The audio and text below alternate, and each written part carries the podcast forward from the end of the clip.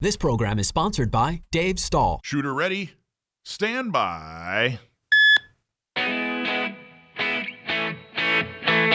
Welcome to Gun Owners Radio. We are your Second Amendment community. Interviews, product reviews, politics, trivia. Gun Owners Radio has it all and more. Check us out at gunownersradio.com and tune in every week to hear Dave Stahl, Michael Schwartz, and all our guests talk about everything Second Amendment. Here we go. Yeah, all right, folks. Welcome to Gun Owners Radio, FM 961 AM 1170. The answer. Tyrants like Gavin Newsom just don't get it. No, Making good people defenseless does not make bad people harmless. Instead of using the words gun control, they should use victim disarmament. And if you believe in the Second Amendment, and if you believe that good people deserve the best tools to defend themselves and their families, and you should be a member of San Diego County Gun Owners. San Diego County Gun Owners makes it easy to connect with the community that's fighting to defend and restore your Second Amendment right. You can become a, sec- a member today. It's only 10 bucks. Go to sdcgo.org slash join to become a member today. We definitely need you to join. And uh, if you've been a member in the past and you need to renew your credit card or re uh, by all means, uh, take the initiative and do that. It helps us tremendously do all the things, all the exciting things that we do to protect your Second Amendment rights. Today on the show, we're going to have Patrick Garcia from Firearms Legal Protection, and my old buddy Rob Morse is going to come and talk about uh, all kinds of stuff. He is, uh, you, know, Rob from uh, a polite society, which of course comes from the saying, "An armed society is a polite society." Dave, I use that slogan all the time Well, it's- do. It's true, isn't it? because you have to. I mean, that's the only thing that's short, sweet, and to the point. So here's that new watch I was telling you about. Oh, It's good looking, right? You got it. Yeah. Remember, that's the one that's, That's it- gorgeous. I got it seventy percent off, Wow. and I'm I was so suspicious. You I don't like know. it? Oh, I love it. I love it. It's it's beautiful. It's got that rose gold and it's two tone. really and it's. What is it? sleek. It's a Tissot, Okay. and it's actually a commemorative uh, Tissot. It's actually uh, it's named after the road in Switzerland where the Tissot um, Yeah. factory is. Because Tissots are normally more, you know, with all the, the, the dials and you know a little bit more intricate. That's that's very classy. It is right. It's like right in between. It's it's it's a sleek, classy Ne- watch Yeah, that not, you can still. not wear. gaudy. It's not gaudy, and you can still wear it like every day. Yeah, You know what I mean? And if You you, don't have to but dress if you need up. to dress up, wear a suit or something that fits perfect. That's starting to become my sweet spot. Those watches that are nice enough to wear, they're all you know, they're nice Yeah, enough yeah, you can yeah, wear them, but, but they're not so nice that you you can't just wear them around. Yeah. Well, you wear I them on a Tuesday afternoon. I used to get the ones with all the little dials in there and all the different, you know, the chronic. It just got too much. That's way way better. well, okay, so I, I and I was against that watch when you first showed me a picture of it. really, Well, I said, yeah, come it on. looks good, right? well, no, that's what I'm saying. and it's big enough for my wrist. So I'm in with. uh I hope he doesn't. He, I don't think he's listening. So I'm in with Leo Hamill, right? Yeah. Uh, Oh. Talking to him last week. Three hundred thousand dollar watch on his wrist. Three hundred thousand dollar watch. well, what? Did you take a picture of it? I did. It's up on my Instagram. So I didn't see it's it. uh it's gold, but what made it a three hundred thousand? I think you can get it less expensive For now. two ninety nine. Yeah, yeah. It's dipped way down to 200,000. Um, but what made it so intricate is it has he was telling me it has it has a four digit uh, spot for the year, right? So it's not just 23, it's 2023. but then you, you kind of ask, well, why? Like what's the significance of that? It actually has a calendar. Right. That will- include leap year. It not only- I yeah. read that. Not only does it include include leap year, but every 100 years unless it's divisible by 500, there is no leap year. And this watch tracks that. I'm like, how is that? That watch is still going to be around in 500 years? You know? Okay, three hundred thousand dollars. I think I can adjust it myself. I'm sorry. I mean, for three hundred thousand. Well, the other thing is it's it's automatic, so you have to keep it in motion. for- you Yeah, know, if it he- winds down, Yeah, you, you actually wrote quite a bit about that watch when you posted it. I was pretty impressed. Most intricate watch. Uh, I think they've they've they've come up with a couple more watches that are f- more intricate, but at the time it was the most intricate watch ever made. you could buy a McLaren. I dude, I, you could buy you could buy six hundred of these watches with that amount. oh, they use Roman numerals in there. Yeah. Oh, that's even better. I love- Classy. I love, Roman numerals. I'm classy, man. Yeah, you are classy. you are classy. I'm all about classy. that classy. eats at Denny's. You know, I'm not like some slave to fashion or anything, but True. I'm certainly not on your vain. wrist. You are. But yeah, but this is perfect for that. This, Yeah, but you now know, you're going to want a three hundred thousand dollars. I don't want three. I don't want anything for three hundred. The only thing I want for three hundred thousand dollars is three hundred thousand dollars. Yeah, well, there which costs about three hundred thousand dollars. exactly. Okay, so Orange County Gun Owners, we had a town hall last week, and it was really, really great. Um, we talked about uh, some of the policies that the state is doing or has done uh, that has made it more dangerous. They're basically catering to criminals. They're letting them out of jails. Um, you know, they're not charging them with crimes when they should be. They've basically gotten rid of felonies. They've made your society and your neighborhoods more dangerous. And we talked about that and how Orange County gun owners, San Diego County gun owners, and Inland Empire gun owners can help with that. Not only can we help keep you uh, safe, but we can help you get the right people elected so these stupid laws don't pass. And it went really well. It was in Dana Point, beautiful little beach town Oh yeah. And uh, everybody was super super engaged. Mike Munzing, who's on the city council, he's the uh, uh, he's the uh, um, uh, what, what do they call it? The the mayor. Uh, what do you call it? Vice mayor Oh yeah, yeah. of uh, Aliso Viejo, and he is a legit gun guy. He's not one of these guys who got into politics and then decided he liked guns. He is a gun guy who uh, uh, got into politics, which is very, very cool. So he was there, he spoke, and it went really, really well. Big, big thank you to uh, Reform California. Big thank you to USCCA, who were both there. And a huge thank you to Mike Munzing and, of course, all the brand new Orange County Gun Owners members that resulted from that town hall. It went really, really well. By the way, get a new phone. Why? That's the fuzziest picture I ever I know seen. that's my bad. that's on me. I Now what? was- Now, not to change the Sure. subject. What's the brand?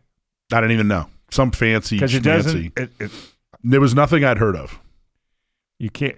IVC. It looks like, but it's all Oh, oh, it is. I'm sorry. It was something. It's I, IWC. IWC. Oh, it is something I've heard of. I'm sorry. Okay. It was. Yeah, my, my bad. It was uh, is IWC, which any most watch people know. IWC, Breitling, Omega, Rolex. should have taken another picture, darn it.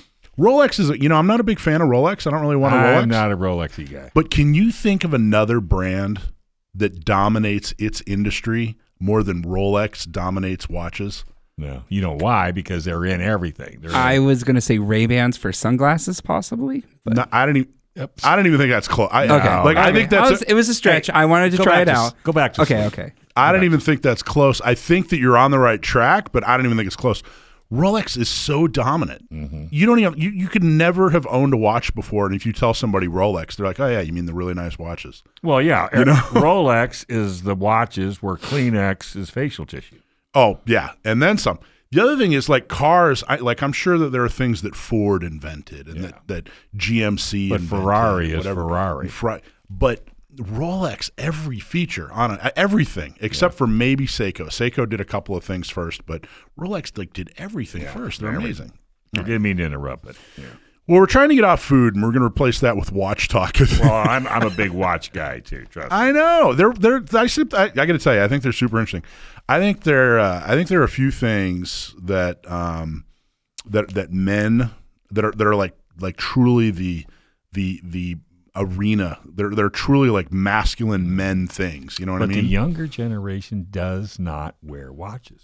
That is not true. We wear watches constantly. I don't see a watch on your hand. I'm telling you, hip hop culture Hey. has done so many things with that. watches. Matt's pointing at his wrist. You're wearing a watch. How old are you, Matt? Where's your watch? He's like 15 Brendan. or something. Where's my watch? Uh, I left it at home. Oh, I don't know. Ah, yeah. I, but I'm telling you, watches are so popular. How many do you days. have? They're coming back. I back. have at least three, but again, they're not fancy kinds at all. These are like like survival outdoorsy kind of watches. Nothing wrong with that. Nine ninety five. like 15 Yeah, something like years. uh, there were, there's like fifth, basically iPhones and uh, Fitbits and all that. They kind of ruined watches for They a little really bit. did. I think. But I they're, they're love coming watches. back. I they're coming watches. back. I'm seeing to it. Yeah, you are. All right. well, you uh, make me want to go out and buy a watch every time I see that, but that's absolutely gorgeous. before we go to break, San Diego County Gun Owners, we're having our Christmas party. It's on December 14th. Go to san diego county gun owners.com. Look for information. Check your email. We're going to have uh, an RSVP up free to attend, and you could win a gun, and there will be eggnog and all kinds of merriment, and, it's totally free. And I'm going to win the ugly sweater That's right. I just got it in the mail Yeah? yesterday. All right. I'm looking forward. You We're- haven't got a prayer. We're gonna have an ugly sweater contest. you haven't got a prayer. You got to thank Desi for that. yeah, I she's she's the. Uh. You wait was- till you see mine. I can't wait. Right here on FM 96.1 AM 1170. The answer.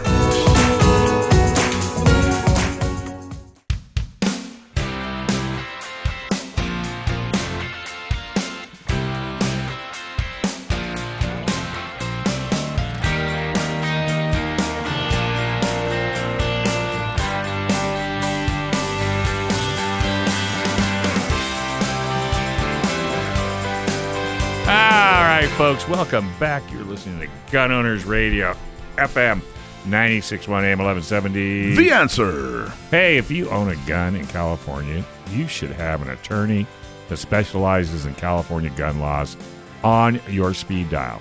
Because if you ever have legal matters that involve firearms, you need California firearm lawyer John Dillon, especially if you have questions about red flag laws, gun registration, gun transportation, or maybe you just need to know that your guns are California compliant. Our trusted firearms attorney is John Dillon. John Dillon specializes in California gun laws. Put his number on your phone right now 760 642 7150. That's John Dillon, California firearms lawyer 760 642 7150. So everybody knows we had a really cool gun show slash gun symposium a few weeks ago, about a month ago, and it went off really, really well. A big thank you to Firearms Legal Protection for your support for the Gun Owners Symposium and for providing the coffee that everybody got to enjoy um, as a symposium at- attendee. Um, so everybody got to enjoy some red, white, and badass brew from our friend Dustin Hayes, and that was courtesy of Firearms Legal Protection. So we asked Patrick Garcia to come and and talk to the audience. He's from Firearms Legal Protection. How are you, Patrick? I'm doing well. How are you? Good, man. So what what uh, what you th- first off, thank you so much, Firearms Legal Protection, uh, for for doing that, for sponsoring the coffee. It means a lot. It was super helpful, and it made the symposium that much better. So thank you very much for for doing that. Well, one of the things that was interesting about the coffee is it was whiskey coffee or something like that. Yeah, Oh, now you tell him. It- yeah. No, no, I'm I'm very familiar. That's why the symposium went off as well as it did. It's it's called uh, oh, what's it called? It's called um, he might know. whiskey. Uh, oh, I forget, but it's super good, isn't it? Did you have yeah, some? it was great. It was just, yeah. Um, I staggered down over to the podium and then I gave a presentation afterwards. Yeah, yeah, it was super good. All right, cool. So, what did you think of the symposium, and how did it go for you? It went well. It was down in the in the basement area, which is a nice little area, and people can ask questions. You can answer them, and it's it's very uh, intimate. So that was nice. And And it the lighting down there was fantastic, and your crew did an awesome job. Yeah, Chauncey and Rich and those guys are, are, are absolutely fantastic as far as the the uh, the lighting and the the videography and everything. They did a really good job, and you can see a lot. I th- I'm pretty sure you're up there on our YouTube channel. If you go to Gun Owners Radio's YouTube channel on YouTube, I did. I just I saw it. It's it's kind of funny when you see yourself. It's um, it's better to see someone else. oh, believe me, I get it. It's it's the worst in the whole world uh, to have to have your your your smiling face up there. Uh, rest assured that when I, I remember watching it, and I thought I thought you did great, you looked great, and it went really really well for you. Why don't you you know before, why don't we tell people who Firearms Legal Protection is and what you do for them, and give a little bit about your background. Okay, we're um, legal defense for self defense. So Firearms Legal Protection has been in business for over ten years. We're out of Dallas, Texas, and I've been in this industry for almost six years now. I mean, I was with a uh, previous company that was out of uh, Texas, also did a similar thing. And we offer some unique things in the industry for legal protection. So, in, if you're in any situation where you have to defend yourself and you end up hurting someone, injuring or killing them, uh, you're going to get an attorney on retainer. And you have that attorney in your pocket, and you just call that number. You had an ad for an attorney for similar things that we're doing now, just on before I got on. And um, same thing. Call that number. Attorney answers, and you have your attorney-client um, relationship immediately.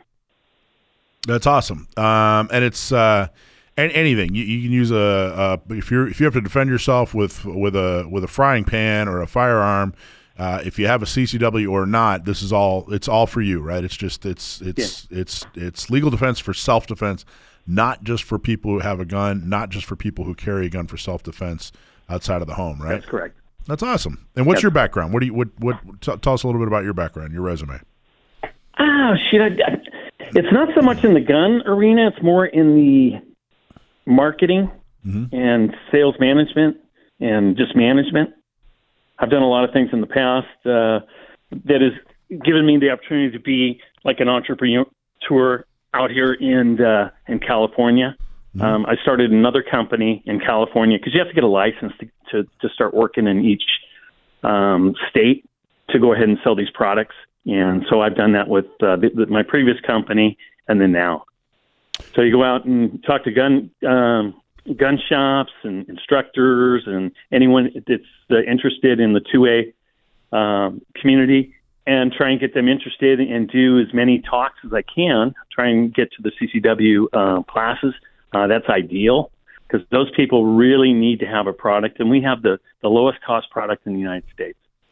Well, and you guys are um, all over California, meaning you guys are marketing heavily to California.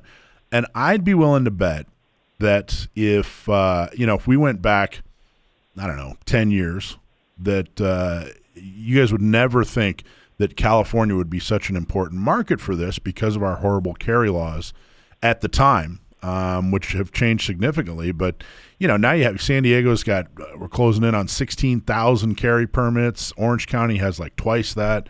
Riverside and uh, Inland Empire have a uh, you know every they're everybody not only not just since the Bruen decision, but even before that there are tens of thousands across Southern California um, carrying, which I think so. Uh, it, do you guys ever is that ever a discussion at FLP? Do you guys ever go, man, can't believe California is such a big and popular market? Uh, it is a, a big, huge market. The population's high. The percentage of CCWs is uh, one of the fifth lowest in the in the nation, though. Well, because we have such a big population, and we've had to catch up. You know, all these other what forty-two or whatever other states have been issuing for decades, and we've been issuing for you know years. It's it's just amazing that uh, that that we, I don't think p- anyone ever really saw a light at the end of the tunnel, um, and here we are. Even in San Francisco now, they're starting to issue. One of the problems they're having is they don't have an infrastructure to do it quickly. So they're having to get new people that have a new program. They don't go to the people who've been doing it forever and get um, you know schooled on it, so they know exactly what to do and how many people they need for how many applications and all that stuff.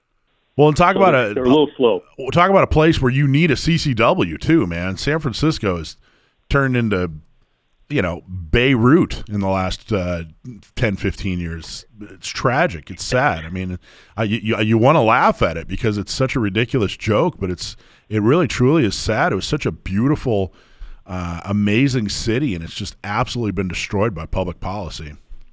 And, and you're, you're so true. I haven't been there, and I live about two hours away, and I, I grew up in the Silicon Valley.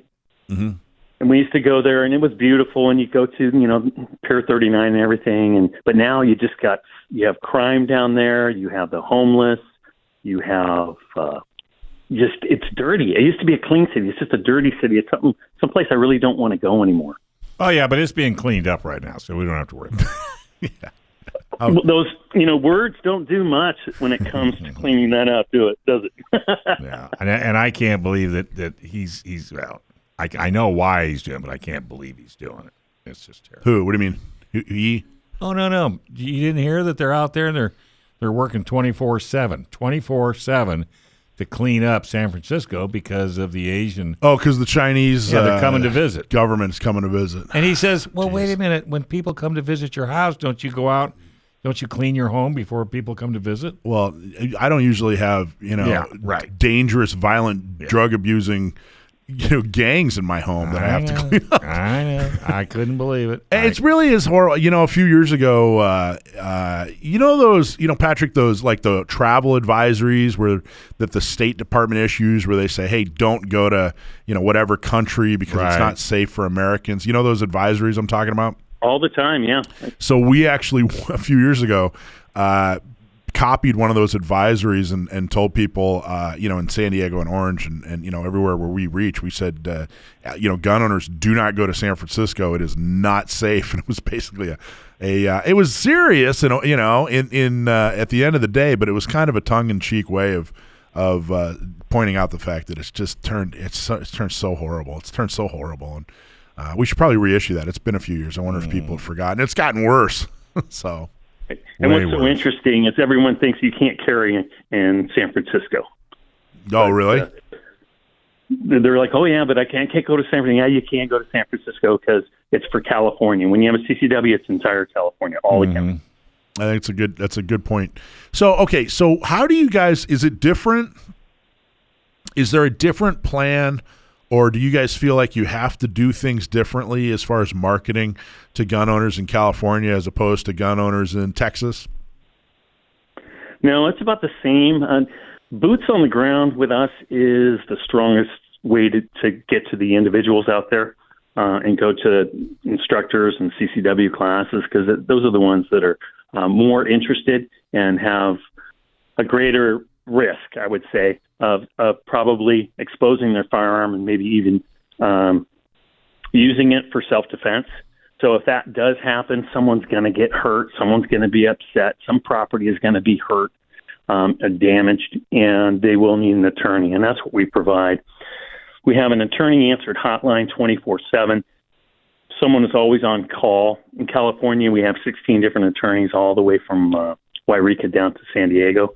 So someone's always available, and then they dispatch the closest one depending on um, where you're at.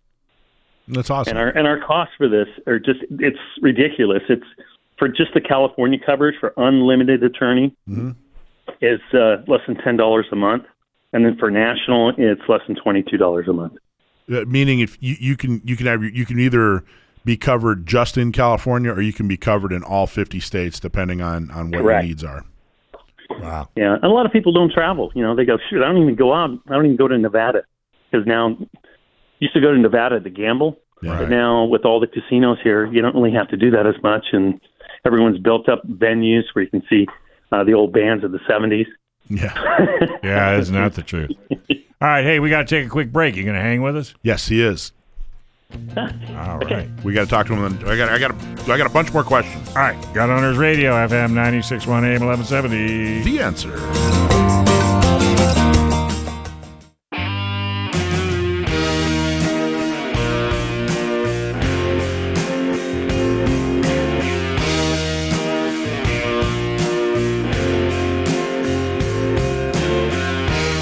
All right, folks, welcome back to Gun Owners Radio, FM 961 AM 1170. The answer. Hey, have you ever wanted to get a pilot's license? Yes. Well, here in San Diego, pilots can fly almost every day, which makes San Diego one of the best places to learn how to fly in the world. Learn to fly with San Diego Flight Training International. Check out these deals just for gun owner radio listeners. One hour of ground school, one hour of flight with an instructor. Yeah, you get to fly. Normally it's $400, and for listeners, it's only 350. Getting started is real easy. Call them at 858 569 1822. Learn to fly with SDFTI. That's 858 569 1822. If you've made the decision that you need a CCW and are going through the process or have gone through the process, then you've also made the decision um, that it is a realistic possibility that someday you're going to have to use your firearm in self defense. If you've made the decision that someday you're going to have to use your firearm in self defense, then you've also maybe unknowingly made the decision that you're going to need an attorney one day.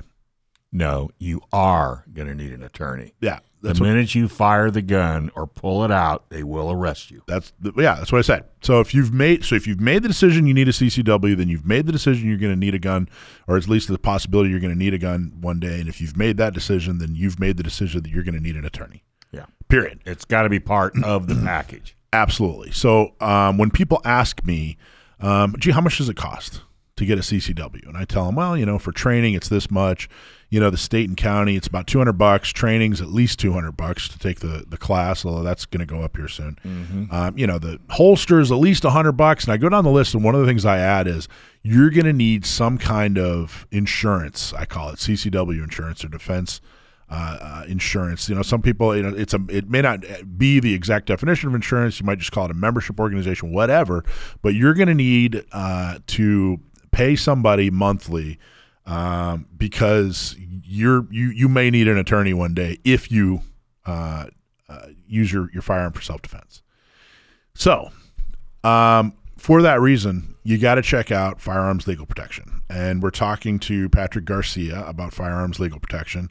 So, Patrick, when when you are in a uh, self defense, a defensive gun use scenario, a DGU, um, what exactly will FLP do for you? What exactly are they? You know, you're, you're paying the you know whatever per month, ten to twenty bucks a month, depending on, on what you get. What exactly does FLP do for you after you're in a, a defensive gun use situation? Well, first of all, you have to get yourself safe, and that's one of the reasons you want to have that CCW. But once you do that and you call 911 for whatever type of help for yourself or for someone else, uh, and we go through what you should and shouldn't say on that, and you had a little clip on your on your website on the Facebook I saw that I was talking about it, what you should and shouldn't say. Um, then you call us. We have a number um, to call directly to an attorney and they will walk you through. You want to make sure if you, when you make that phone call that you're alone, and you won't have someone else being a witness to the phone call because you want that to be private. And they're going to walk you through what what you did. Um, don't make a statement. We'll make a statement later. We'll we'll cooperate 100%. Uh, keep me on the phone until the police arrive, and then you know they won't ask you any questions because we're going to invoke a, a bunch of rights so that's really what we're going to do. And then once we get through it, it's unlimited attorney in civil and criminal. Yeah. And you'll never receive an attorney bill with our company. Wow. So that's what it is. 95% of all the cost as you get into the court system, which is the system, is going to be your attorney. And that's what we're trying to protect. And you can get dragged through it when you do everything right. It's just the system. So let's talk. Okay. So total, you know, layman talk here, you know, like I'm talking to me like I'm five years old, Patrick. So I, I defend myself with a firearm. Uh, cops show up. Um, you know, I'm being professional and polite. Um, you know, and uh, you guys would at that point provide the attorney, mm-hmm. and the attorney would would uh, um, would uh, tell you basically what to do. Hey, don't say this. You know, let me talk to the cops. You know, don't make a statement without me. That kind of thing. Your your attorney would would uh, make sure that to guide you through um, what you should and shouldn't do in that situation. Now, let's say you you, you get arrested. Um, okay. You guys would also do you get does the do you guys bail that person out or how does that work? Okay, with our we have uh, three plans: an individual basic that's just California attorney, mm-hmm. the premium, which is our medium one, which is less than twenty two a month. Um, that one includes two hundred fifty thousand in bail, so wow. we bail them out um, $10,000 in expert witness, $10,000 in private investigation because attorneys don't do investigations, $5,000 in incident cleanup if there's blood somewhere in your car or house. You don't want to clean that up. We have $1,500 in wage, lost wages if you go to trial and $2,500 if you need some mental health. So That's those are the things we offer. Okay. So, like if you know you feel bad about it, you just need to talk to a shrink. Sure. Provide that which I would imagine. I, I, mean, gosh, I can't even. I don't even want to think about having to be involved in a defensive gun use situation. I would imagine that that would you, you'd you'd live. You know, you'd have your life, um, but I would imagine that that incident would haunt you for the rest of your life in some in some way. And, and I, you know, I'm sure that you know it's possible to get over it and live a good life. But gosh, that uh, having to go through professional uh, mental health help, I'm sure, is a very real possibility. Um, okay, so you go through defensive gun use. Um, uh, cops arrest you. You already have an attorney, thanks to FLP, if you're covered by FLP. You have an attorney. The attorney guides you through the situation. Um, you get bailed out. They pay for your house to get cleaned if if uh, if if need be, um, because that's a very specialized type of cleaning. If you have some kind of defensive gun use in your house or whatever. Um, they even cover uh, some of your lost wages. They cover a professional witness. What is a professional witness? Like, what does that mean? Okay, so if you're in a self-defense situation and they bring in some witnesses, they could bring in a ballistic person. They could bring in your CCW trainer. on CC. What what kind of training did you actually have for your CCW? And they can go through um, the syllabus and and and what you know they're shooting in that particular because it's it's different in every the qualifying in every single county. Uh, what you had to go through, how many hours of training you had. Uh, do you have your old uh, uh, target? You know, did you did, did you hit everything, or were you all over the place? So that that's what the expert witness is going to do. They're just going to kind of explain things so that everyone in the jury knows. Now, when you get to the jury selection, that's the kind of the tough part because most people are deselected because of knowledge, and you're not going to. What, get, what does that mean? Most you said during the jury selection, most people are deselected because of their knowledge. Ta- Talk to me like I'm five. What does that mean? Okay. So let's let's say that it's about a teacher, and you happen to be a teacher, and you know about teachers. Mm-hmm. So well, then they're going to excuse you right away. Interesting. If it's about So if I'm a policeman, yeah, and, and so if I'm a, okay, so they're picking a jury and they say, hey, you know, they question the jury and they find out, hey, this is a firearms case and I'm a firearms expert. You're probably going to get, you're not going to be on that jury. Or if you're a, you're going to going to get excused. gotcha, okay, all right, perfect, all right, and so, um, that's and extremely important. Guns, you're probably going to get excused too if you say, "Oh yeah, well, you know what? Uh, my parents never allowed firearms anywhere, and you know, I, if I see one, it's e- it's evil." You know, those kind of people are going to get. So you're going to get someone with just moderate knowledge in there, and that's why you need the expert witness to to to let them know what's going on and why they have these CCW classes, why we train them, why safety is number one, all that stuff.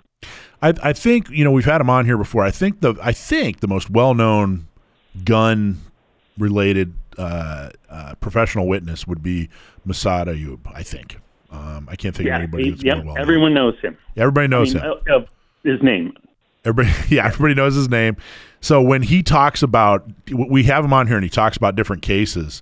Um, he knows that because he was probably a an expert, a hired expert witness, and they hire the expert witness to be able to explain to the jurors who don't know, you know, whatever they don't know anything. They they they're they're not they're purposely not experts in whatever they're talking about here. So they don't, and they want to do that because they want to they want a jury without preconceived uh, you know notions about uh, what's going on. They want as blank a slate as they can possibly get, um, and and so that's expert expert witnesses hired to to uh, explain to that person, hey, this is you know this is this is the reality of, of whatever situation we're talking about. Is that is that Yeah. that, that kind of describes it, right? That, that's exactly right. and you guys help, and uh, and that gets expensive, and you guys help pay for that. If you don't have that, you don't have much of a case usually. Well, you can still get it, but you'll have to pay it out of pocket. Yeah, So uh, that, that's when the, it just get you get into a trial situation. You get all these people coming in, and you can have you know five, six, seven, eight expert witnesses in different um, areas of expertise for whatever the situation is, and it can get very expensive. So we we pay for about ten thousand and ten thousand in private investigation because sometimes you have to research somebody else, and uh, the attorneys don't do that. Yeah. And I mean, if you get into a defensive gun use situation, wh- wh- what would you? I mean, just like a not not a national news, you know, not like you know, I don't know, Trayvon Martin and George Zimmerman type situation, but just you know, you've defended yourself in your home. It, maybe it doesn't even make the papers. Um, how much? How much would that normally be without firearms legal protection? How much would you be paying an attorney and court fees and everything out of pocket? Do you think? Well, just to get it started, uh, depending on where you are, like in San Diego, it's going to be um, anywhere from probably like twenty to thirty thousand to get an attorney on retainer. Yeah. Just to start, because they have to get up to speed on whatever they're doing, and you want a Second Amendment person, then they c- it could go on for two years Yeah. without being a big deal. But you know, all of a sudden, you know, we need an extension and a continuance, and it just keeps going on and on and on. And I, when I talk to people in class, I say, "Well, anyone been through our court system?" And some people, "Yeah, no." So when they say, "Yeah," I said, "Well, here's three adjectives you probably use. It was fast." It was inexpensive and it was unemotional. And they go, "What? That's none of that." And I said, "That that's exactly right. It's just the opposite." And then they laugh, and they say, "Yeah, I thought this was going to go on for about you know two months and get and get into court and get out, and the next thing it lasted two years. That two years is going to get you up to about two hundred grand. Jeez, pretty easily, huh? Pretty easily at, at, at least fifty, getting up to two hundred And it- grand. and it- You know, pro- probably You- you- blink of an eye. you you get two partners working on something at 400 bucks an hour. That's 800 bucks an hour, and it, and it just that's uh, it gets, the price goes up really quick. And like, how much do you think like like Zimmerman in the Trayvon Martin case and Rittenhouse, like a big national case like that, was at least was was pro- would would you guess that's probably pushing a million bucks? Yeah, uh, I, I read that it was a million. I also read that he in the criminal he was able to get uh, a, a GoFundMe Mm-hmm. and fund that, and in the civil he was not or something. But I, I don't know that it hasn't gone that far yet. So But how do still, that's been a few years ago, right? that was a few years ago. How do people find out if they're interested in FLP? If they want to be um, a member of Firearms Legal Protection, where do they go? What do they do? Well, there's a couple things. I think you may have a link on on one of your um, sites, GunOwnersRadio.com. I'm pretty sure we do. and for FLP. Okay. So go to gunownersradio.com and follow the link to Firearms Legal Protection. Uh, check it out and highly recommend uh, you you get. I got to tell you, it, you know, check out FLP. They've been extremely supportive of Gun Owners Radio, so go check them out. Use Well, code GOR. use code GOR for a uh, for a uh, discount at firearmslegal.com. Um, but you got to get something. If you're a gun owner, especially if you're a CCW holder, um, get some kind of service. We recommend uh, start out with firearmslegal.com and use uh, code GOR for a discount. That's exactly right. All right, man. Thank you so much, Patrick. Appreciate you guys. Uh, again, thank, Thank everybody at FLP for uh, for for supporting our symposium. We're gonna, our next symposium is going to be the first weekend in March, and it's going to be at an even bigger, better, neater, cooler venue, and it's going to be very, very cool. So maybe FLP will be a part of that as well. Uh, but thank you so much for supporting us. Okay, and thank you for having me on here. Thanks, man. All right, folks. Welcome to Gun Owners Radio, FM 961 AM 1170. the answer.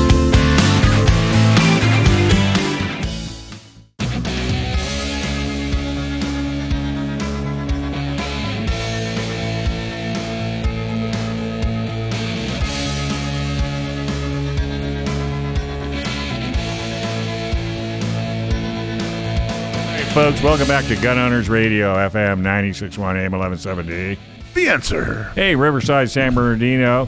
Yep. Even with the Bruen case, the gun grabbers are getting even more desperate. Gavin Newsom's 28th Amendment would gut the Second Amendment. He also just signed SB 2 that prohibits concealed carry everywhere. AB 28 adds an 11% tax on guns and ammo, so self defense would be priced out of reach for more people. Let's face it, all these laws disarm only the people that would use a gun to defend themselves. If you are ready to fight back and do something to defend your Second Amendment right, Inland Empire Gun Owners is for you. When you become a member, you're joining the most effective local Second Amendment advocacy group in the nation. We're growing the 2A community and are getting more pro 2A officials elected. Membership is only $10 a month, and joining is super easy. Just go to iegunowners.com slash join. So I wanted to have a discussion, Dave. Yes. and uh, this keeps coming up. Uh, the basic question is: Should two A be pro cop? So should should Second Amendment advocates be pro uh, pro cop, pro police, pro law enforcement? As, Um, as a blanket, yes. Well, so it's it's so I think the first thing we need to do is is talk about well, what does that mean? What does it mean to be pro? de- yeah. You know, what's the definition of being pro cop?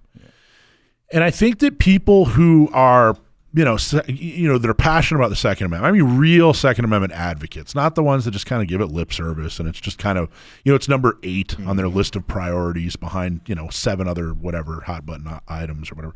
I'm talking about people that are really truly passionate about it, that live and breathe it, that show up at city council meetings, that go to the meetings, you know, that pay the the the legal bills, all the things, you know, the the real Second Amendment advocates. Um, you know, should they be pro Second Amendment? I, I they are. I'm sorry, pro uh, cop, and and their their concern is all these horrible laws that we fight against. Who enforces them? You know, Cops. cops. So it's it's it's understandable where it's like, well, wait a minute. So, um, you know, it's not Gavin Newsom showing up on your doorstep saying, "Give me your gun." it's it's going to be a police officer. It's not Gavin Newsom who's pulling you over. And he has to do his job. Okay, A you know, police officer, or he's going to lose his job. I, I hear you. I hear you. Um, but that's that's the fear, you know, where it's. I mean, you know, all officers have a certain amount of latitude, right? But Like, you have sheriffs already saying, not going to enforce that. you do some, and then you have sheriffs that are doubling down on it. I mean, I'll give you an example. It was it's it's getting way better now that they're actually issuing CCWs. But before they had CCWs, you'd regularly uh, see stories in California where a law enforcement officer pulls somebody over, one of the few people who has a CCW. Um, and boom, that person ends up in cuffs on the sidewalk, disarmed. You know, now at traffic stops turned into an hour and a half.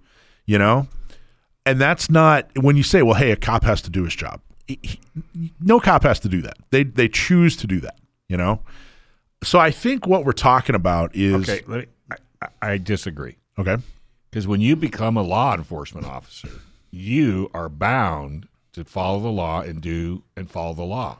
Yeah, but it's not the if so if you pull over someone for speeding and find out that they have a gun and they ha- they're a CCW holder, Okay. it is not the you don't have to cuff this person. Oh no, no, I'm sorry, I side, misunderstood. you know? No, you're absolutely right. Like if they say, "Hey, Officer so and so, today your job at 9 a.m. You and 10 other people are going to go over to this guy's house, and he he broke the law or whatever. He's being investigated. You're going to go in and we're gonna we're going to deliver this warrant. You're going to take all the firearms out of his safe. Yeah, and see, that's he's doing his job. yeah, he, but yeah. But What about the guy in New York? Did you see the guy in New York?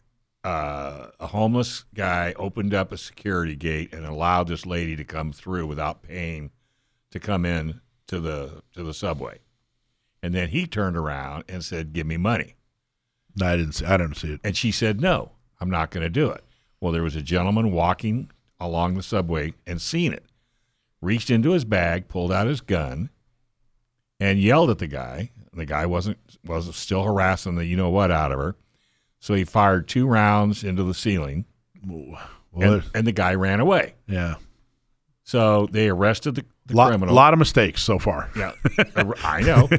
He was. He, I think he had a CCW. I'm Yeah. almost positive. Yeah, they arrested the the, the, the criminal Yeah. and they arrested him and the head of the subway uh, transit authority said this will never happen in my subway lot. I don't know about that situation, but I can already pick well out just like telling ten. you so they let they mistakes let the, they let the guy out with no bail Yeah. and they charged this guy $10000 Uh, That I don't know, but I think what people are talking about when you know Second Amendment advocates, what they're talking about when they when they talk about, hey, should we or should we not be pro law enforcement? What they're talking about is should we defend, you know, this this back the blue or you know whatever th- this idea that cops are always right, you know, that uh, that even when they make mistakes, they should be defended. no no you can't do I don't think we're talking about. I know my personal feelings are a a a cop who is overly aggressive or, or doing you know abusing his his or her authority is like one of the worst people in society. without a doubt and a cop who is is you know really truly protects and serves and honors someone's constitutional rights that person walks on water in my mind. Like that guy's a hero or girl you know? Because they're you know so many jobs out there you'll never be on the other end of a gun you know? There's so many desk jobs and sales jobs and IT jobs and customer service jobs and whatever. You're never going to look down the barrel of someone else's gun. Right. so In take- those jobs. in those jobs. So taking a job uh, where that's a real possibility Mm-hmm. and doing that job as a hero you know you, you're you're respecting someone's constitutional rights. You're you're treating people as equals. You know you're really truly protecting and serving and telling the truth and trying to stop crime. That person i, I get it man. I'm like wow that guy how, how does he or she do that? Right. But this idea that hey look that police officer made a mistake or or had a bad day or whatever and therefore we're, we're gonna we're gonna let it slide. No i No, I, you can't let I, I get that.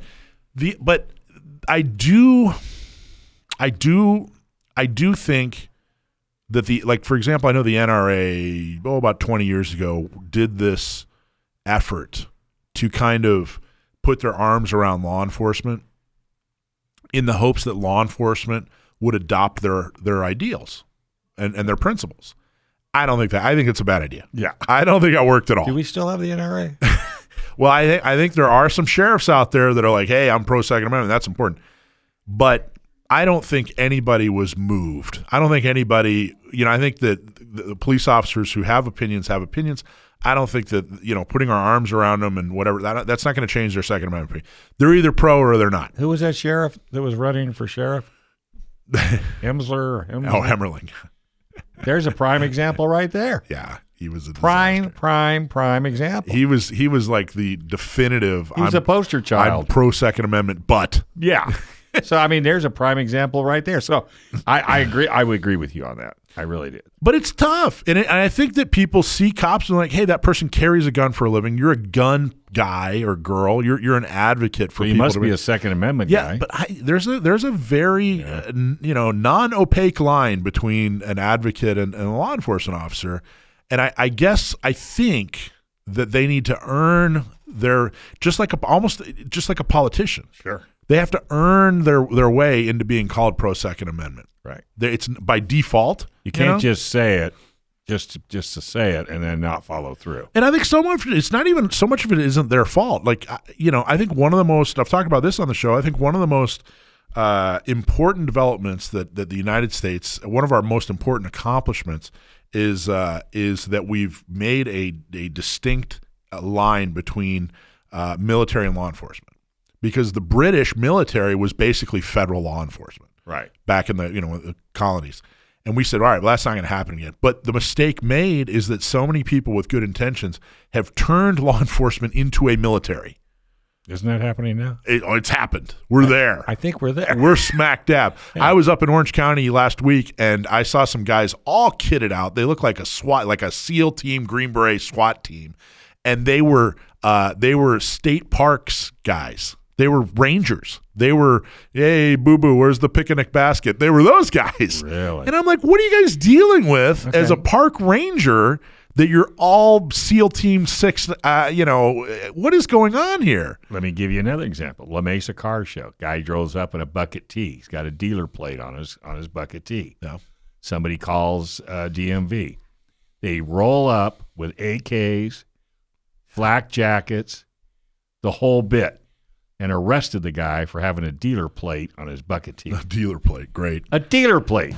Oh, I think it's an important discussion. I don't think we're done yet. I I wanted don't to. so I want this. Let's call this part one of a of Let's a dis- of a discussion. I think we need to continue to have, and maybe even get some uh, Get some experts. some experts, get some people in here and weigh in. Like, hey, what does it mean to be pro law enforcement if you're pro two A? Should we? Shouldn't we? Where do we draw lines? I, I think it's. agree. I think it's extremely important. Let's do it right here on FM 96.1 AM 1178. The answer.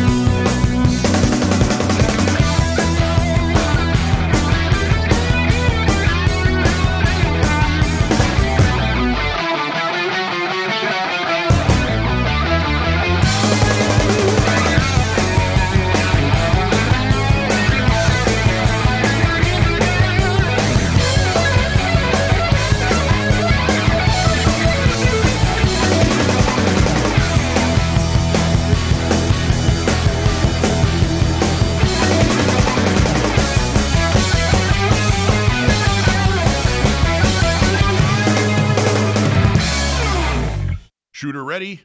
Stand by.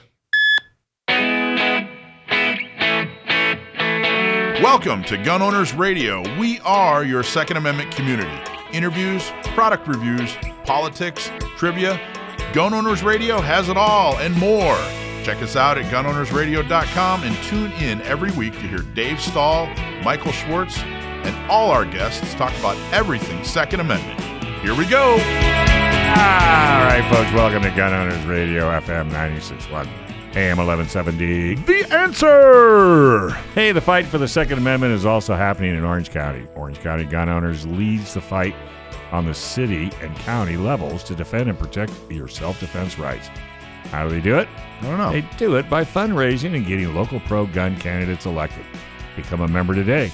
Go to ocgunowners.com slash join and join the growing number of responsible gun owners stepping up to defend our Second Amendment rights. That's ocgunowners.com. So let's see. We got winners and prizes and stuff, don't we? Yeah, you do. And then there's and then we want to talk about the election that happened last week. Mm-hmm. So subscribe and win. Subscribe to our email list and win some swag. This week's winner is Austin King. Mm. Need to send an email. there we go. Okay, Austin. Email prizes at gunownersradio.com to claim your t-shirt or hat. You know, I think Austin is, my, is he he's I think he's my favorite winner in a while. You know why? because uh, it was easier to say. because I can the rest of the pronounce his name. Everybody else has been like, you know, like 14 consonants and then a Y. Some vowel I've never even heard of. Okay. Try, uh, try recording Hawaiian commercials like we have to do nowadays. oh, see, I lived in Hawaii for four Oh, years. he's- he's so his- I'm, he's having all kinds of trouble. He's doing. He's having to do voiceovers For, with uh, every letter in the not, alphabet. not Yes. even not even joking. If you need help with that, let me know. Okay, I will, It's I will. been a, now that I'm thinking it through. It's been a while, but you dude, can I do was like, winnie honey hini. I was the I was the king. What was it? What's the what's the state fish for uh, for, For Hawaii? Hawaii? Yeah, you know, tuna. no, What it's the humu humu nuku nuku wapawaa. is it really? Yep, Is it tasty? I, it's it's tiny. Oh well. The then- the name Well, is How lo- could that fish be bigger? or the name be bigger than the, the fish? The name is bigger than the fish. The humu humu nuku nuku wapawaa. Okay, remember I talked about that guy in the subway. Yes. That's our topic. No, we're not sure what we're talking about. Well, so I know, but it's our topic. what? But no, we're, it's not our topic. Somebody wrote it down. Well, he's wrong. He's always wrong. Okay. Um, okay, Oh. so what we do want to talk about is the fact there was an election last week and that uh, it was for the supervisor. What happened was Fourth, everybody's fourth district. Yep, fourth District Four. Everyone's favorite uh, supervisor got kicked out of office. Mm-hmm. Nathan Fletcher. Aw, Oh, I sure wish him the best. I do too. I understand he's in rehab. he needs to be in a lot of rehabs. Um, good. I, I I wonder what he's doing. I hope Oh, he's I seen him at In and Out. He's flipping flipping burgers. burgers. Yeah, I seen him. I don't think he's qualified. Yeah, well, he was yelling at everybody. Well, he flipped parties, so now he's flipping burgers. Yeah. That's a meme. There's a meme there somewhere. There's gotta be From- a yeah, meme from right there. flipping burgers to Yeah. flipping or flipping party parties to flipping burgers. So he he got booted out of office, which is awesome. I can't even tell you. I, I get so frustrated with the political process, and when a bad person gets booted out of office like that, and is not is disgraced. Like I was really looking, uh, I was worried about the idea of him obtaining higher office and then eventually kind of being this respected statesman that everyone listens to after he's out of office. But no, he's a disgraced loser who harassed a woman, at least one woman, and uh, I, I hope he just absolutely has a miserable rest of his life. I really truly do because he's not a good guy.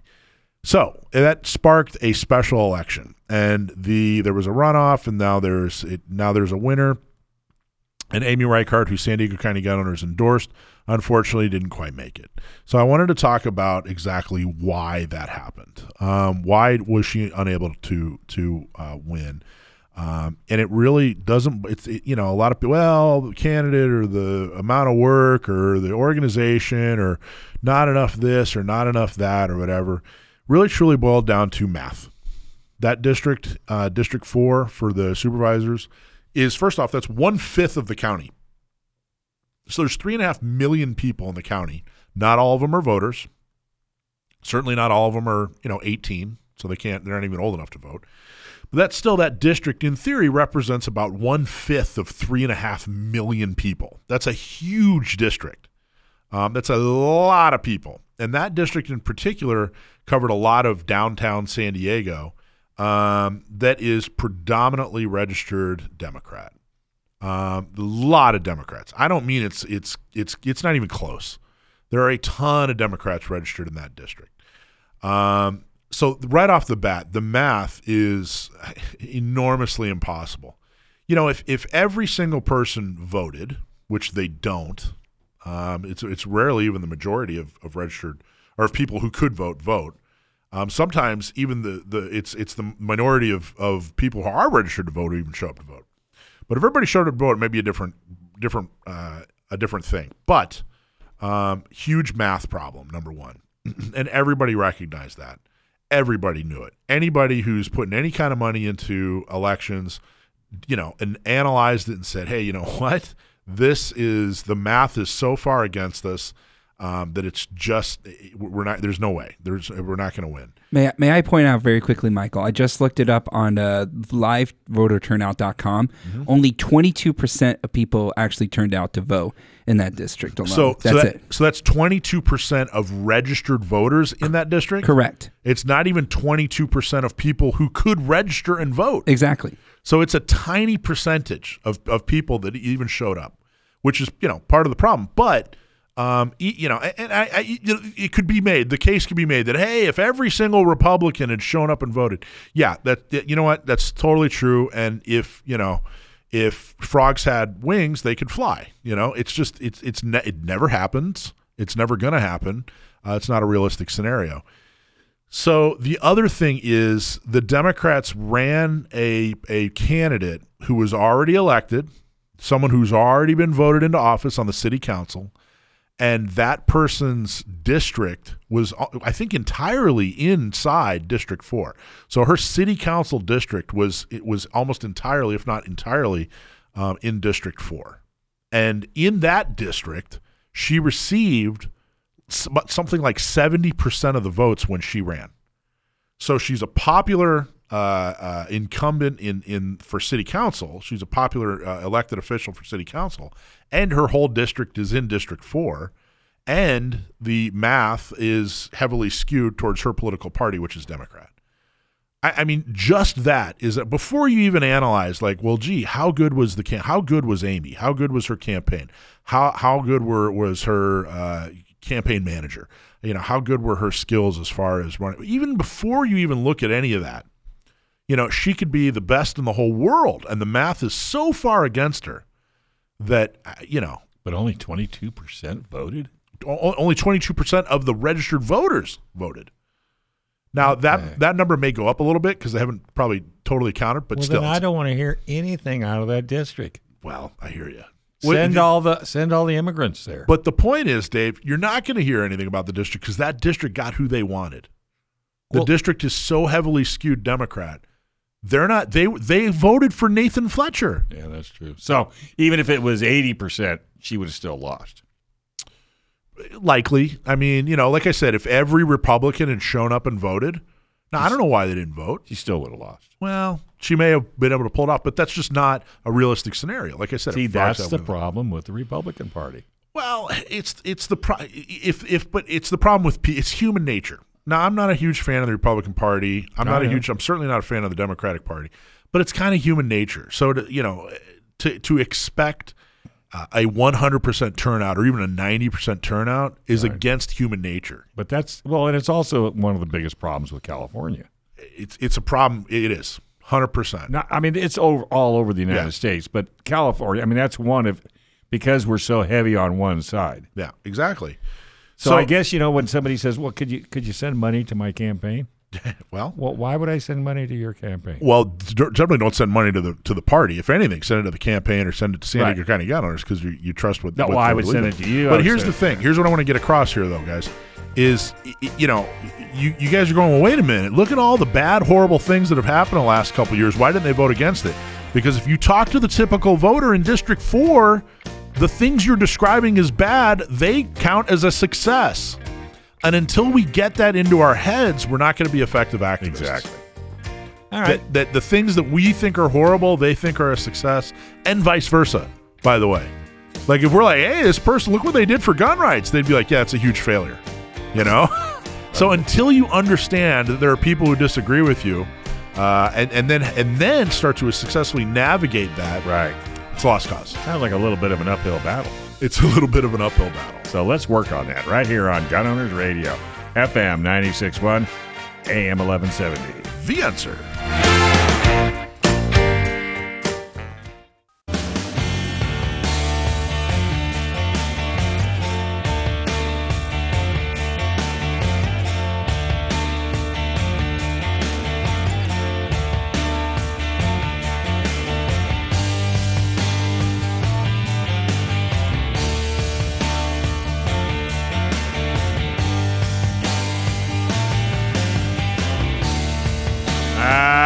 Folks. Welcome back to Gun Owners Radio, FM 961 AM 1170. The answer. Hey, is there a better tool that empowers a woman to defend against an attacker that's bigger and stronger? No, Dave, there isn't. You need to raise your voice if you're going to do that. Uh, that's why it's so important for women to learn how to defend themselves with the most effective self defense tool ever invented for women, led by women. That Not Me program is designed to help with training, purchasing a gun, and getting a concealed carry permit. And guess what? It's free. To sign up, go to notmesd.org. Big shout out to longtime uh, YouTube listener Mike White for joining Orange County Gun Owners. Thank you so much, Mike. Thank you for for listening and watching on YouTube. Uh, really, truly appreciate you, my friend. Uh, but uh, definitely, definitely, huge thanks for joining Orange County Gun Owners just today, like like half hour ago, Dave. No kidding. He joined. Good dude. Um, speaking of good dudes, our next guest is a longtime friend, really, really great guy, extremely passionate about the Second Amendment. Um, he was here for Gun Prom, um, and you may have seen him on uh, a number of different podcasts, but especially um, uh, Polite Society. Uh, my buddy Rob Morse. How are you, Rob? I am great. It's great to hear you two guys. It's great to hear you, Appreciate man. it. So, uh, how did, did you enjoy Gun Prom? Let's start right there. I I okay. If you haven't been to Gun Prom, go to Gun Prom. I don't care where you live in the US. See what they do in San Diego, steal their good ideas and go do Gun Prom where you live. Thank you. That's, I that means agree. a whole lot. That means a whole lot, my friend. Um, tell us about now. Your blog can be found at slowfacts.wordpress.com. Tell us about slowfacts.wordpress.com. You know where that started, Mike and Dave? Wow. a, a buddy when I was in San Diego said, "Hey, you should come to Front Sight because you can't get a carry permit here, but at least you can get decent training in the area." And we're going to Front Sight with our church group, hmm.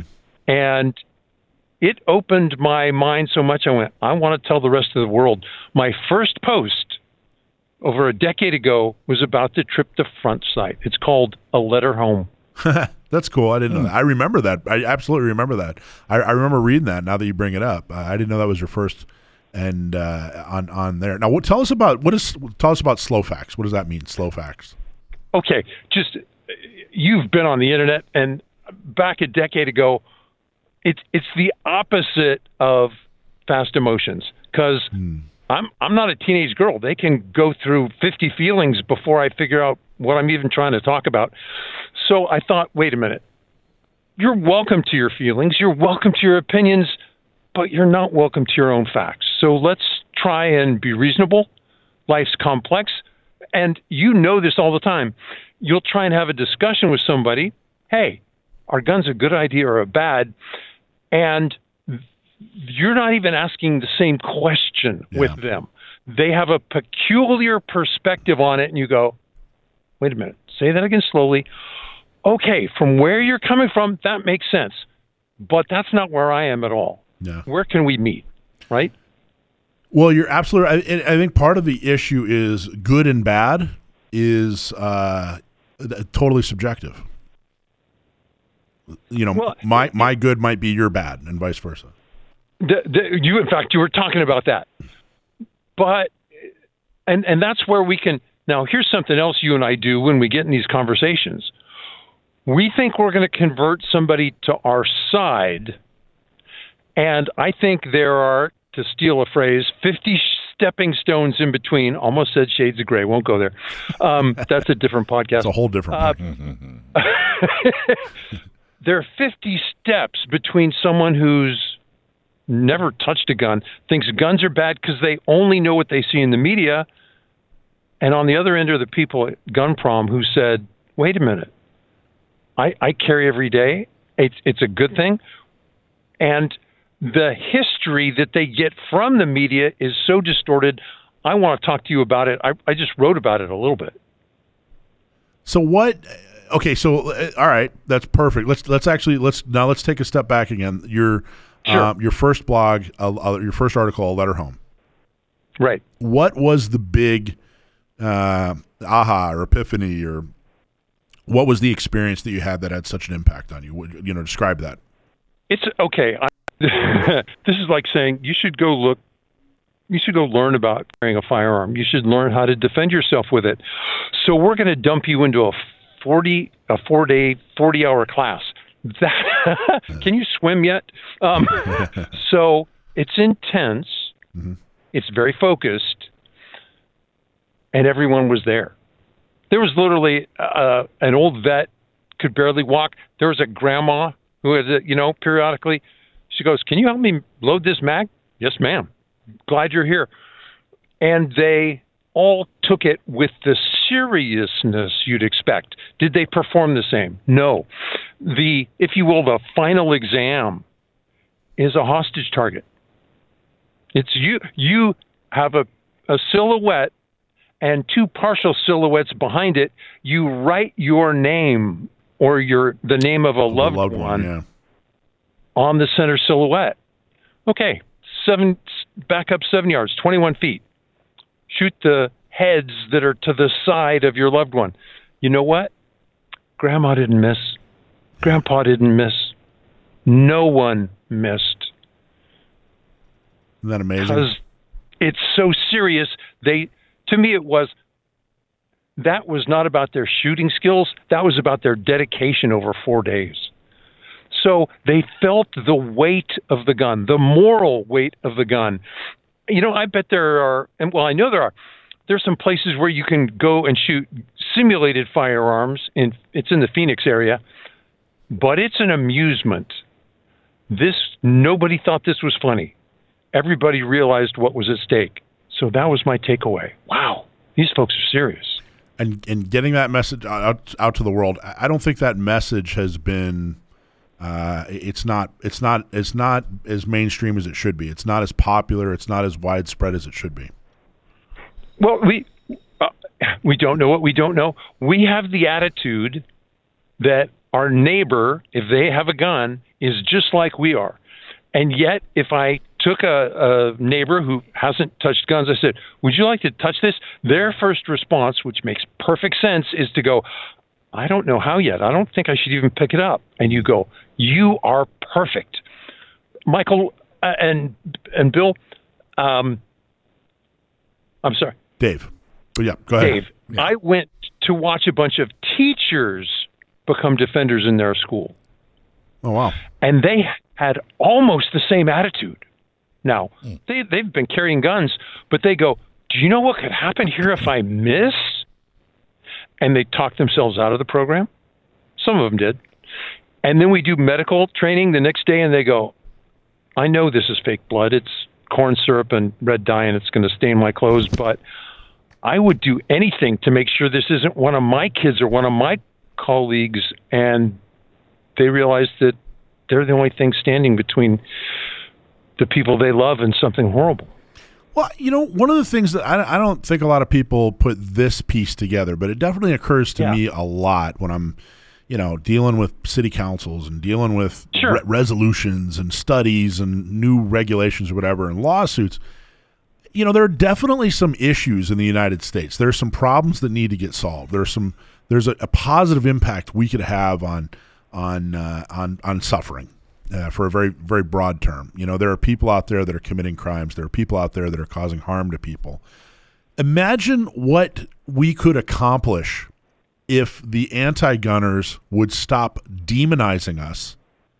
You know, the folks who aren't committing crime, and we got together and said, "Hey, let's work on the things where there is a consensus."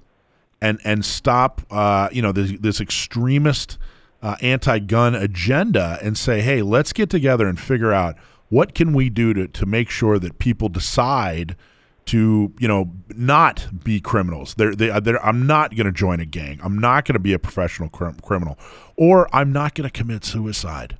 I'm not going to commit suicide today. Yeah. Imagine what would happen if, and I am completely biased because I, you know, I've dedicated my whole life to it, but it is entirely the fault of the anti-gun folks.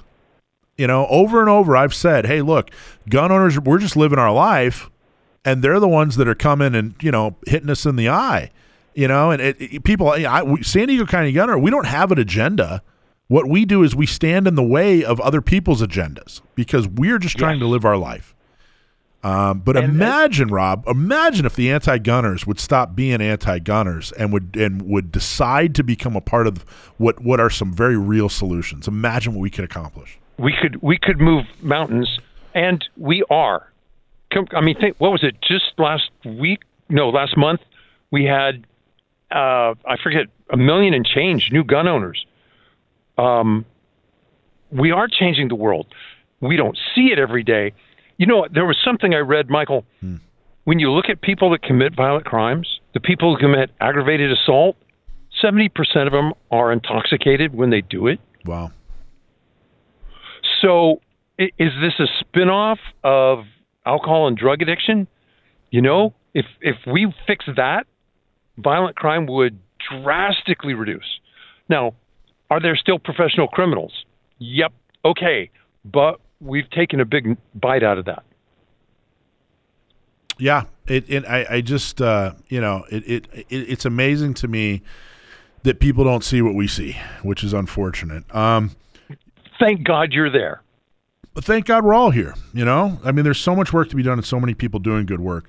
So one of your blogs, one of your articles, um, your armed neighbors stop violent crime and save lives. Talk a little bit about Yeah. that. Okay, most people.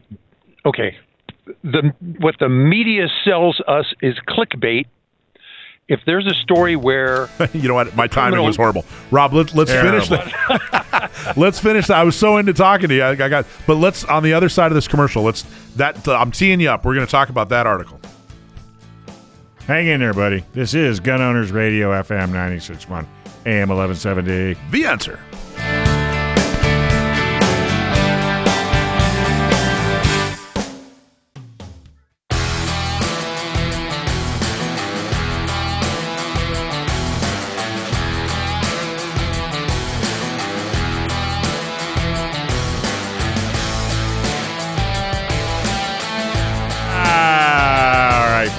Back to Gun Owners Radio FM 961 AM 1170. The answer. Hey, a lot of companies wasting an enormous amount of money on marketing. The design is excellent, the photos are beautiful, your website looks great, but it's just not getting customers. Why? Well, because you don't have the words that make people buy. But now you can fix that with Sage Tree. Sage Tree can help you find the words that make it easy for your customers to understand what you do and how to buy from you. Stop wasting money today and schedule a call. Getting started is real easy. Just visit sagetree.com, click on the schedule an appointment button. That's what I said, sagetree.com, and click on that set, schedule a call button, and you will be totally satisfied. Okay, we're talking to my good buddy Rob Morse, and I, I just before we uh, went to commercial, asked him about his article, "Your Armed Neighbors Stop Violent Crime and Save Lives," and you were just starting to get into that. Can you can you talk about that? Well, I, I want to back up that commercial you had during the break. Yeah. It's what does it take to make a sale? And you've been doing this for years, Michael and Dave. It takes several handshakes. You don't make a sale the first time. And especially with our media, we're being told a really skewed version of reality. There's a there's a story where uh, a local jeweler stops a robbery with a firearm. Get out of my store. Bad guy runs away. Okay, does the media cover that story? If the guy in the local um, uh, stop and rob, the convenience store, gets shot, they'll cover that story. And for each time they happen, the bias isn't, well, they cover the robbery a few more times. It's they cover the robbery a thousand times more. So we forget that our neighbors use a gun to save their own lives. Yes, they do. And okay, so it's not that our neighbors, when we have this discussion, are trying to have their own facts. It's they're struggling through this fog of media bias. The numbers look like I've, I've been at it for about a decade. I started with you. Thank you for a good start. It looks like we defend ourselves about 2.8 million times a year. What's that? San Diego City, not the county. That's twice the population of San Diego City. Yeah. It's all the adults in San Diego County. That's a lot of people. That matters. That's not, oh, that's an inconsequential statistic down along the eighth largest city in the United States. No, that's not trivial. And and people go, well, we need to do gun control because it'll save one life. I go, you, you do understand that my neighbors used a firearm to stop over 300,000 sexual assaults last year. Let's start there. And you want to say that we don't, until they understand the size of our virtues, we're not really on the same page. They're they're arguing about what they see in the media, and you and I are going. You understand. My neighbors are wonderfully virtuous and safe. The the thing I love, and this is California DOJ didn't know they were doing us a favor because firearms owners are licensed. We know about their criminal history because concealed carry permits are so regulated. If one of the, those concealed carriers so much as stubs their toe, it's covered and their statistics are gathered. They're more law abiding than the police. way more. It's it's not and it's it's, Yeah. it's significantly more than Yeah. uh, you know uh, people who hold CCWs commit fewer crimes than the general population. They commit fewer crimes than law enforcement as a group. I I, I think that's a it's it's it's a hilarious to me. It's hilarious. Uh, it's a hilarious statistic uh, because it's kind of a "I told you so" statistic. You know. well, on the other hand, it is one of those, yeah, but is it meaningful? Both numbers are small. Both numbers are enormously smaller than the general population. And when you get down in those really skinny statistics, it turns out sociologists find it hard to tell the difference between very small numbers. Like, we just don't commit enough crimes to get statistical data. So a buddy of mine goes, okay, we thought the most law abiding people in the world were married Japanese men. Hmm. They go, but we can't tell the difference between them and people who have their concealed carry permits. Neither of them committed enough, enough crimes, so we can we got to call it a tie. It's hiding within within. And and you said, look, you've been doing at this for a while, both of you. If we wanted to save lives mm-hmm. tomorrow,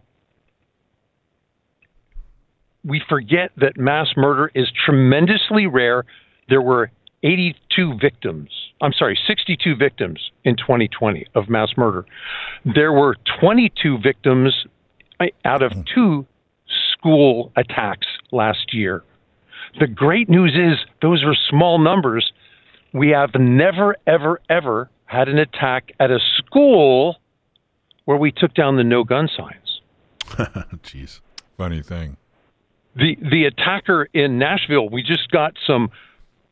They leaked her manifesto, and one of the things she says as she's about to go kill children in a Christian school, I hope no one there is armed.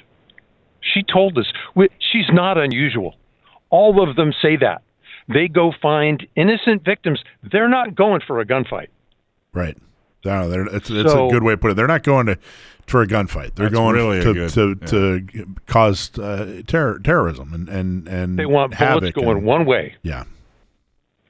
So And you're saying if we- so if so if we as a society wanted more law-abiding citizens, then we should do one or two things. We should force more people to become married Japanese men.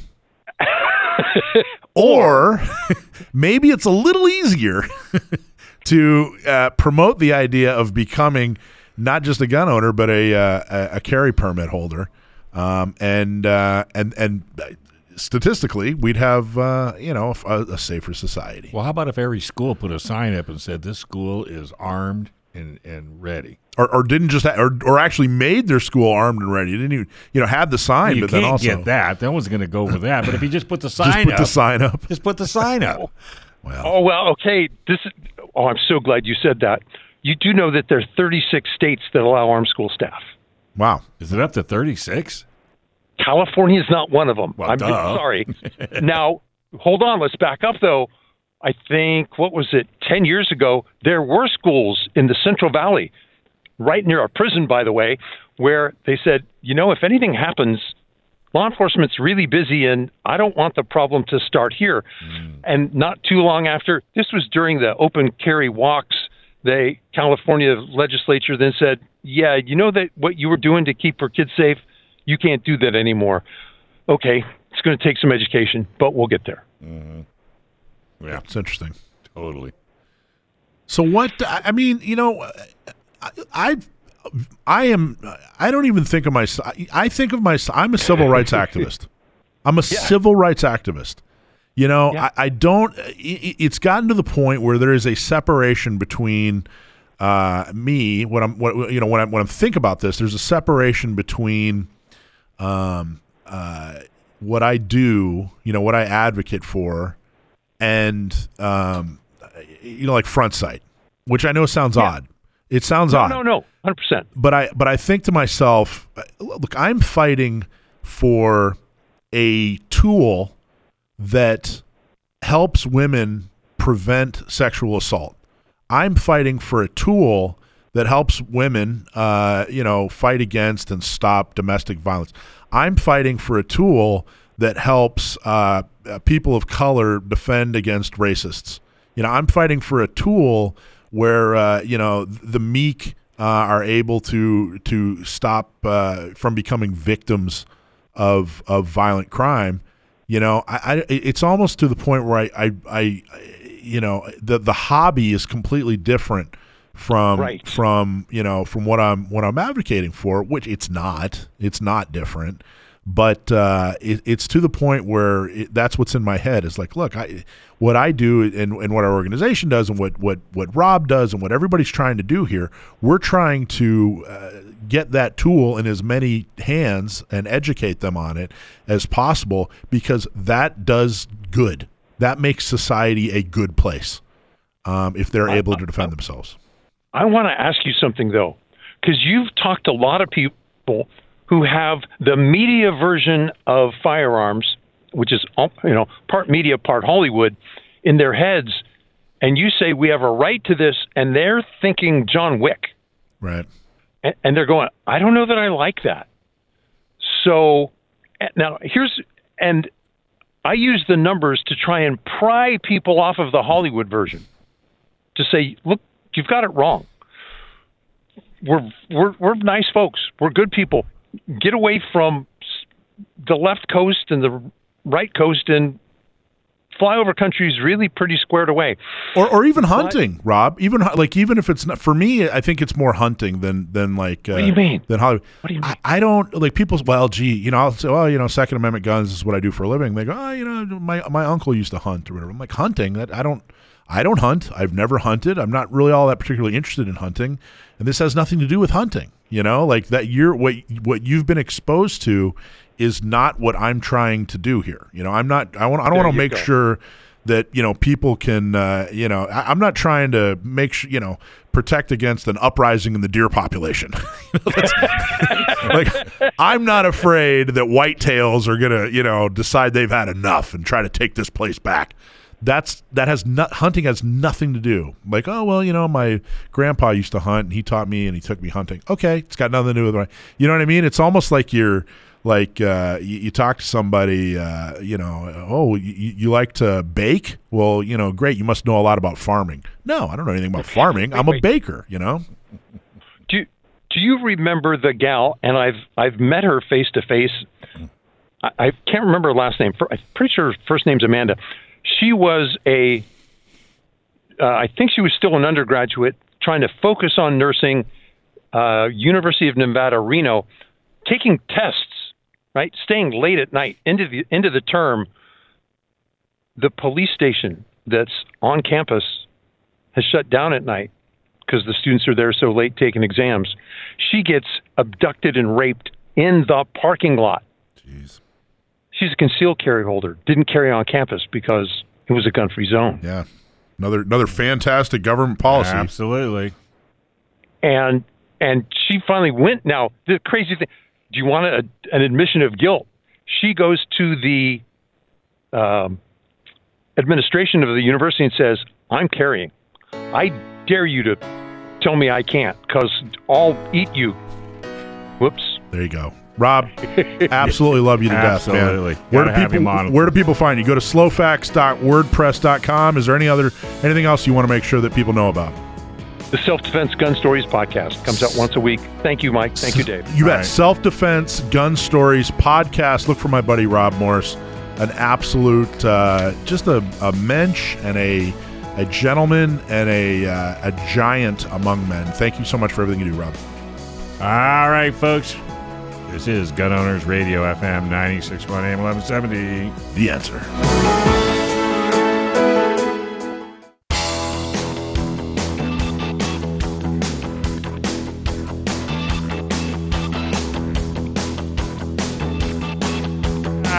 Right, folks. Welcome back. This is Gun Owners Radio FM 961 AM 1170. The answer. Hey, if you're if you are a gun owner I am. and if you've ever needed to use your gun to protect yourself or your loved ones, you need legal protection. Watch the news. Even if you do everything right, even if you're 100% justified, you should be prepared for the legal battle after your self defense battle. We've seen it right here in San Diego, where an innocent man showed his firearms to discourage a violent attacker, and you had to spend thousands of dollars in legal fees to restore his freedom and rights. That's why you need firearms legal protection. When you join your you get uncapped legal protection for self-defense for civil or criminal cases with a 24/7 hotline. Joining is easy. Just go to firearmslegal.com, click on the become a member, use code GOR for a discount. Enjoy the peace of mind knowing that you are protected if you are ever involved in a self-defense incident. Firearmslegal.com and use discount code GOR. All righty, it's time for everybody's favorite segment, Stump My Nephew. We found out years ago that my nephew, Sam, the gunman, um, is really good at gun trivia. Where did you get this question? Uh, from uh, Jack from Orange County. Have you read it? I haven't read it yet. Holy moly. What is it? Oh, yeah, that's interesting. I wonder if we'll know this. Sam, you there? Yeah, how are you guys? Fantastic. Um, okay, everybody. If you send us a question and we use it on the air, we'll give you a hat or a shirt. If you stump my nephew, we'll give you some kind of cool prize. Might be tickets to gun prom. Might be uh, something Hat. else. Oh, it'll be well. if- It'll definitely be. You'll definitely get a hat or a shirt if you if we use your your question. But if we stump him, you'll get something even specialer. This is a Cold War question. It is a Cold War Are you are you up on that? Uh, well, it depends on how obscure the. que- I mean, I, I can't know everything. Yes, you can. it seems like he does. I know. All right, here you go. Ready? There we go. Jack. So. This is guy's name's Jack from Orange County, and I don't know Jack. I knew you were going to say that. I just knew it. Jack from Orange County says, "What is the Davy Crockett nuclear rifle?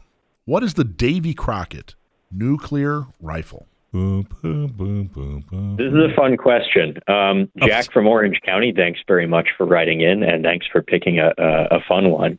Um, the Davy Crockett was a. It's it's really hard to categorize because it's kind of two two types of weapons in one. Um, it is a recoilless rifle with a tactical nuke as the payload. Uh, the idea here was that you would have the uh, I think it was the M29 Davy Crockett recoilless rifle mounted to the back of a Jeep or something else that that made it very portable. Um, and then when uh, the Cold War inevitably went hot and a million T-72s began pouring through the Fulda Gap in southern Germany, uh, they would fire this off, and uh, this this nuclear device would detonate and um, really activate is probably a more apt descriptor for how they work.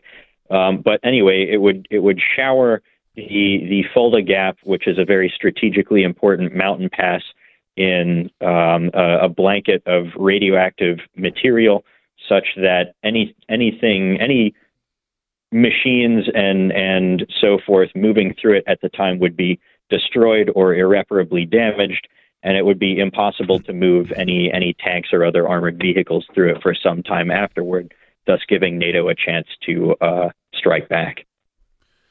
I, I think that's right. I think that's what he's Absolutely. right. Here's the here's the answer they provided. Developed during the Cold War, It was one of the U.S.'s smallest nuclear weapons ever created that fired the M388 nuclear projectile, which had a yield equivalent of 10 to 20 tons of TNT. For comparison, the bombs used against Japan in World War II were 15 to 20 kilotons, about a thousand times more. So about one one thousandth of the 15 to 20 kilotons used in World War II, uh, or 10 to 20 tons of TNT. Davy Crockett nuclear rifles had several problems. They were difficult to use and inaccurate, which is not something Not good. that's not something you want. I mean, that's okay in like a 22, Yeah, not this. but not not a not a nuclear weapon. You know, that, those are two very bad.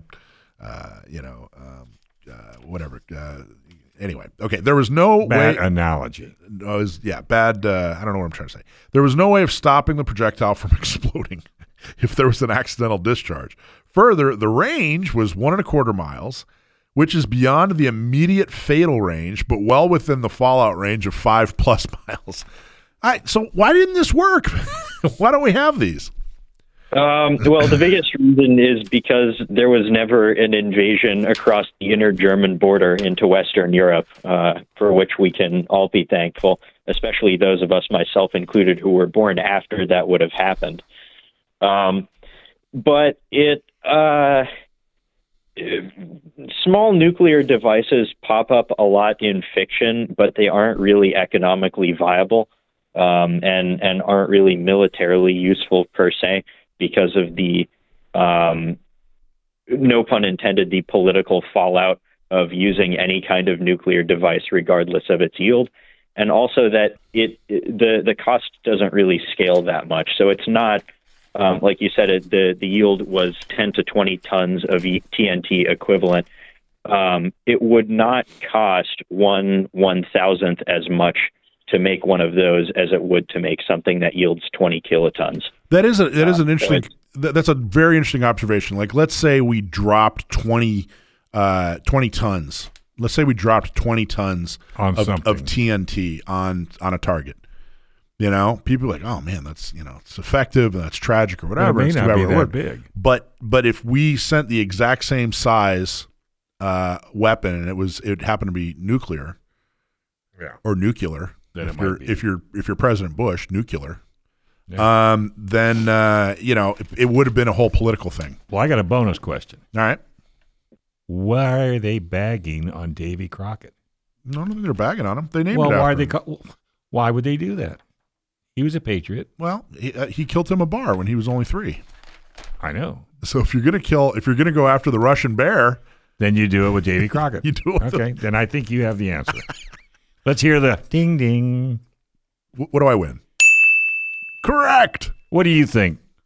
You think that? Why do you think they called it the Davy Crockett uh, nuclear rifle? I don't know. Your guess is as good as mine. Your, your guess is probably significantly better than mine in this case. I'm going with that. Yeah. Well, he's been ad libbing all day. so The that's Ruski okay. bear. Yeah, the Ruski. All right. Well, that's cool, man. I don't know why you know that. Uh, it always baffles me why you know all these things. Because it was a fun question. Well, yeah, it is. But I just I don't know how. Like, I don't. Where did you Where did you read about that? You know, I remember I read a I read an autobiography. Uh, a guy. Uh, he was uh, high high ranking uh, enlisted uh, Green Beret Vietnam era. And uh, he, it was it was called Operation Copperhead. Man, it was a really interesting book. And the reason I read it is one of my best buddies in when I was a kid. His dad was in it because his dad was a Green Beret and he served with this guy. And one of the things that this guy did is they experimented. You know, uh, in the I believe it was this. I want to say it was the '80s, might have been the '70s, um, where they uh, uh, had Green Berets with backpacks, and the backpacks had had uh, nuclear weapons. What? Yeah. So that's and then the idea was they were going to send some Green Berets in with these backpacks, and they'd you know strategically place them and then get the hell out of there and blow them up. I don't I don't really know if it had a fuse system or what the deal was, but I don't think they ever used it. But they're really trying to get creative. I, I think that uh, just sticking them on the end of missiles is probably the best idea. Okay, so this one's for you, Sam. I was watching um uh, Antique Roadshow, and this lady. Was there a tactical nuke on there? no, but she had a projectile, and I can't remember. I think it was the 1800s, and it had a. It was tall. And she used for a, a, a doorstop. Had a like a, a cement bottom, then the cast iron top with a hole in it, and they used to fill it with uh, gunpowder and put a cork in it. And one of the things that they stated, which I thought was interesting, is that gunpowder will stay active as long as it's sealed with a cork. But the problem was more people got hurt. They would find them and they would remove the cork, and somehow this thing would grenade. I mean that that sounds like it sounds like it could have been like a, a cannonball for like Civil War. Yeah, but it was tall that kinda sound and like- it looked like it looked like a bullet, but it was it was really big. yeah. And she bought it for five dollars, and they I think they said it was worth a thousand, Wow. but it didn't have any cork and it didn't have uh, any gunpowder. All right. But I thought of you, Sam. Yeah.